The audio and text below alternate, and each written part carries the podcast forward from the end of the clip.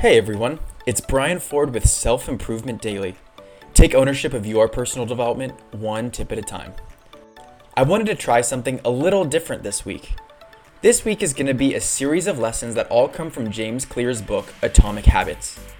In the book, he shares how our habit loop is divided into four parts, and I want to address each segment of the habit loop individually so we can optimize the routines and behaviors in our lives. So let's do it. The four-part process involves a cue, a craving, a response, and a reward. Starting at the top with cues.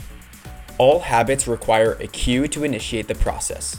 These cues are normal stimuli in your environment that prompt you to take conscious or subconscious actions. Your environment is littered with cues that induce your current behaviors, and if you want to make a change, you need to optimize for your triggers because they begin the cascade toward action.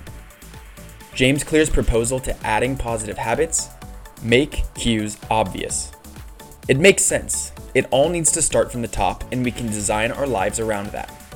If you want to work out in the morning, set out your workout clothes. If you want to read at night, leave a book on your pillow. Being intentional about the cues you're putting out can help guide your behavior to make the positive change you are looking for. The important piece to this is that the cue presents itself in the right time and place where you're willing to go on to performing the behavior. If you want to reduce how much you perform a certain behavior, the opposite, or as he calls it, the inversion, applies. Make the cue invisible.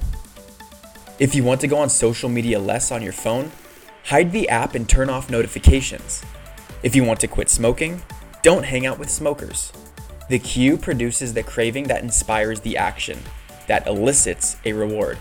So controlling your cues is the first step to developing positive routines. That's part one, optimizing for cues, make them obvious. Thanks for listening, and see you tomorrow for part two on Self-Improvement Daily.